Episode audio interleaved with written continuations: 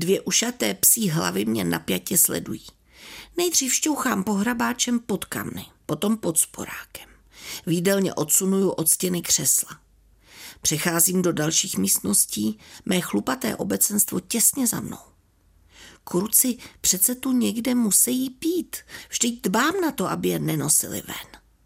Lezu po zemi a nahlížím pod nábytek. Nic. Je to jasné. Míčky opět zmizely do své skryté dimenze. Jiné vysvětlení nevidím.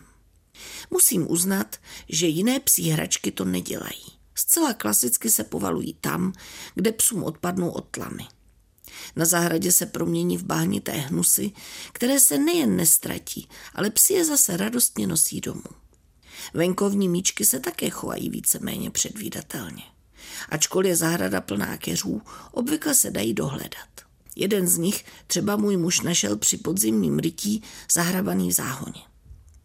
O některé z míčků pak přicházíme vlivem gravitace. Arie miluje, ale zároveň je oddaná své úlazy hlídačky. Občas to kombinuje tak, že běží kolem plotu a štěká s míčkem v tlamě. Když doběhne k dolní bráně, míček vyplivne, aby jí bylo lépe rozumět. Je to tam ve svahu, takže pokud si nedá pozor, míček se odkutálí pod bránou přes cestu až do sousedova živého plotu. Nepříjemné, ale žádná záhada. Vstup do jiné dimenze tedy mají míčky především v domě. Jsem už zkušený hledač a dům zase tak velký není.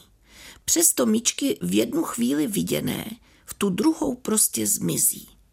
Už jsem pochopila, že nemá cenu to s hledáním přehánět. Přijde chvilka, kdy se některý ze psů najednou objeví v kuchyni a co to nemá v tlamě. Míček, který jsem dokázala hledat klidně i týden. Momentálně v jiné dimenzi trčí žlutý míček a jeden z bledě modrých. Takže čekám, kdy se vrátí na náš svět. Představuju si, jak míčky vymetají vzdálené konce vesmíru a potkávají tam věci, které se ztratily pro změnu mě.